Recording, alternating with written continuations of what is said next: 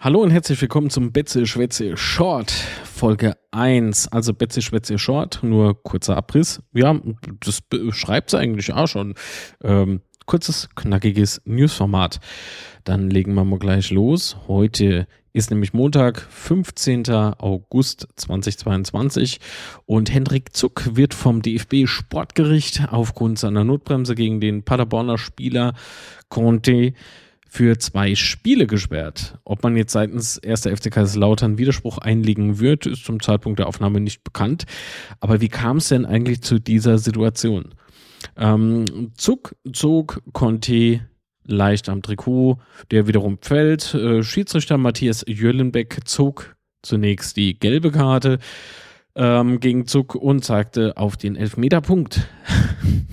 Sehr kuriose Situation. Warum? Ähm, das eigentliche Kuriose kommt jetzt erst. Äh, nachdem sich Jöllenbeck die Szene nämlich nochmal via VAR ansah, nahm der wiederum seine Entscheidung zurück und gab einen Freistoß außerhalb des 16ers, zeigte allerdings auch Henrik Zuck die rote Karte. Contego stand zuerst am Trikot äh, von Zuck gezogen zu haben, allerdings blieb dies ohne Konsequenz. Hm. Interessant ist A, äh, die Benotung des Kickers, ähm, das renommierte Sportblatt, gab äh, Schiedsrichter Matthias Jöllenbeck die Kickernote 5. Sagt eigentlich auch alles.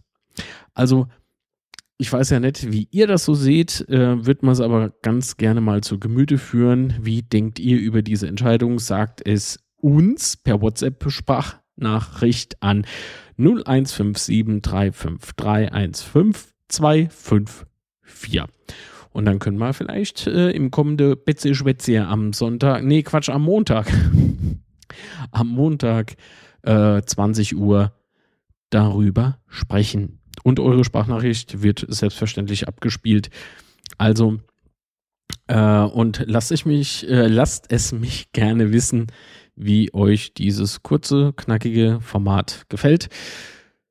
Hoffen wir mal, dass unter der Woche nicht noch mehr dazukommt. Also, alles klar. In diesem Sinne, bis dann. Wir sehen uns in Fürth. Tschüss.